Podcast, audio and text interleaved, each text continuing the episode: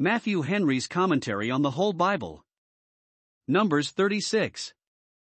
We have in this chapter the determination of another question that arose upon the case of the daughters of Zelophehad. God had appointed that they should inherit, chapter 27, verse 7. Now, here, 1.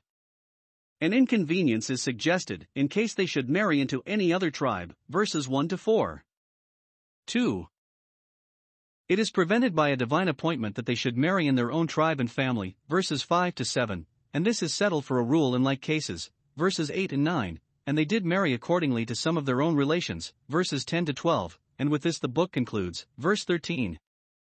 The Law of Inheritance, 1452 BC. One and the chief fathers of the families of the children of Gilead, the son of Machir, the son of Manasseh, of the families of the sons of Joseph, came near and spake before Moses, and before the princes, the chief fathers of the children of Israel, too, and they said, The Lord commanded my Lord to give the land for an inheritance by lot to the ch- children of Israel, and my Lord was commanded by the Lord to give the inheritance of Zelophehad our brother unto his daughters.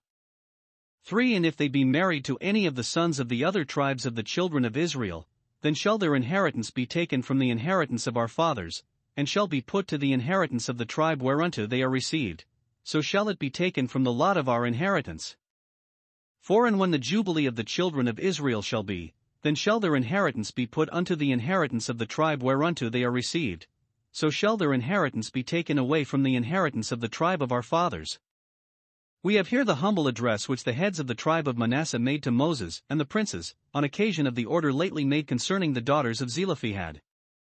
The family they belonged to was part of that half of the tribe of Manasseh, which were yet to have their lot within Jordan, not that half that was already settled, and yet they speak of the land of their possession, and the inheritance of their fathers, with as great assurance as if they had it already in their hands, knowing whom they had trusted.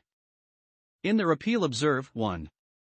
They fairly recite the former order made in this case, and do not move to have that set aside, but are very willing to acquiesce in it. Verse 2 The Lord commanded to give the inheritance of Zelophehad to his daughters, and they are very well pleased that it should be so, none of them knowing, but that hereafter it might be the case of their own families, and then their daughters would have the benefit of this law. 2. They represent the inconvenience which might, possibly, follow hereupon, if the daughters of Zelophehad should see cause to marry into any other tribes, verse 3. And it is probable that this was not a bare surmise or supposition, but that they knew, at this time, great court was made to them by some young gentlemen of other tribes, because they were heiresses, that they might get footing in this tribe, and so enlarge their own inheritance. This truly is often aimed at more than it should be in making marriages, not the meetness of the person, but the convenience of the estate, to lay house to house, and field to field. Wisdom indeed is good with an inheritance, but what is an inheritance good for in that relation without wisdom? But here, we may presume, the personal merit of these daughters recommended them as well as their fortunes, however, the heads of their tribe foresaw the mischief that would follow, and brought the case to Moses, that he might consult the oracle of God concerning it. The difficulty they start God could have obviated and provided against in the former order given in this case, but to teach us that we must, in our affairs, not only attend God's providence, but make use of our own prudence, God did not direct in it till themselves that were concerned wisely foresaw the inconvenience, and piously applied to Moses for a rule in it. For though they were chief fathers in their families, and might have assumed a power to overrule these daughters of Zelophehad in disposing of themselves, especially their father being dead and the common interest of their tribe being concerned in it, yet they chose rather to refer the matter to Moses, and it issued well. We should not covet to be judges in our own case, for it is difficult to be so without being partial. It is easier in many cases to take good advice than to give it, and it is a satisfaction to be under direction. Two things they aimed at in their representation 1. To preserve the divine appointment of inheritances. They urged the command, verse 2, that the land should be given by lot to the respective tribes, and urged that it would break in upon the divine appointment if such a considerable part of the lot of Manasseh should, by their marriage, be transferred to any other tribe, for the issue would be denominated from the father's tribe, not the mother's. This indeed would not lessen the lot of the particular persons of that tribe, they would have their own still, but it would lessen the lot of the tribe in general, and render it less strong and considerable. They therefore thought themselves concerned for the reputation of their tribe, and perhaps were the more jealous for it because it was already very much weakened by the sit- sitting down of the one half of it on this side Jordan. 2. To prevent contests and quarrels among posterity. If those of other tribes should come among them, perhaps it might occasion some contests. They would be apt to give and receive disturbance, and their title might, in process of time, come to be questioned, and how great a matter would this fire kindle? It is the wisdom and duty of those that have estates in the world to settle them, and dispose of them, so as that no strife and contention may arise about them among posterity. 5 And Moses commanded the children of Israel according to the word of the Lord, saying, The tribe of the sons of Joseph hath said well. 6 This is the thing which the Lord doth command concerning the daughters of Zelophehad, saying, Let them marry to whom they think best, only to the family of the tribe of their father shall they marry. 7 So shall not the inheritance of the children of Israel remove from tribe to tribe, for every one of the children of Israel shall keep himself to the inheritance of the tribe of his fathers. 8 And every daughter, that possesseth an inheritance in any tribe of the children of Israel, shall be wife unto one of the family of the tribe of her father, that the children of Israel may enjoy every man the inheritance of his fathers. 9 Neither shall the inheritance remove from one tribe to another tribe, but every one of the tribes of the children of Israel shall keep himself to his own inheritance.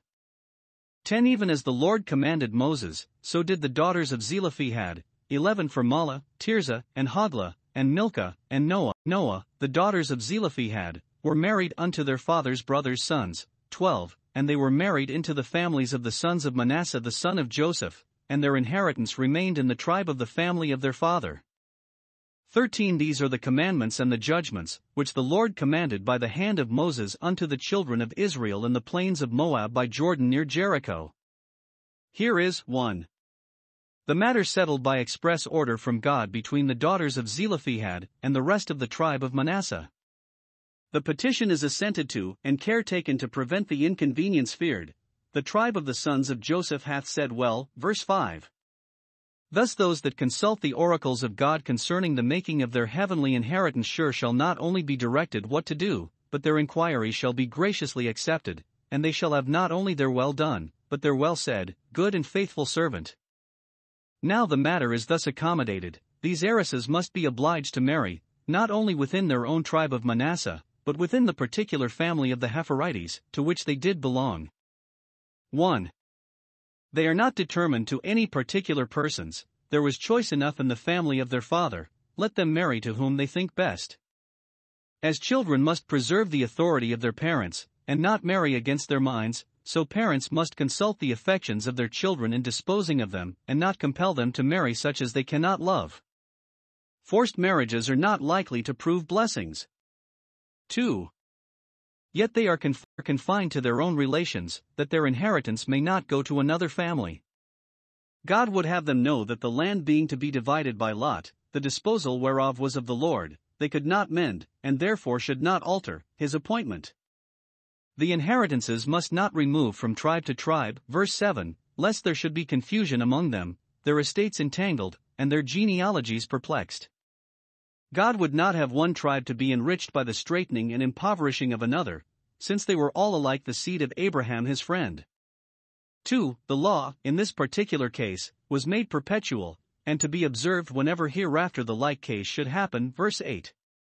Those that were not heiresses might marry into what tribe they pleased, though we may suppose that, ordinarily, they kept within their own tribe, but those that were must either quit their claim to the inheritance or marry one of their own family, that each of the tribes might keep to its own inheritance, and one tribe might not encroach upon another, but throughout their generations there might remain immovable the ancient landmarks set, not by their fathers, but by the God of their fathers. 3. The submission of the daughters of Zelophehad to this appointment. How could they but marry well, and to their satisfaction, when God Himself directed them? They married their father's brother's sons, verses 10 to 12. By this it appears 1. That the marriage of cousin germans is not in itself unlawful, nor within the degrees prohibited, for then God would not have countenanced these marriages. But 2. That ordinarily it is not advisable, for, if there had not been a particular reason for it, which cannot hold in any case now, inheritances being not disposed of as then by the special designation of heaven, they would not have married such near relations.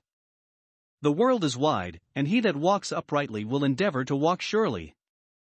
For at the conclusion of this whole book, referring to the latter part of it, These are the judgments which the Lord commanded in the plains of Moab. Verse 13, these foregoing, ever since chapter 26, most of which related to their settlement in Canaan, into which they were now entering.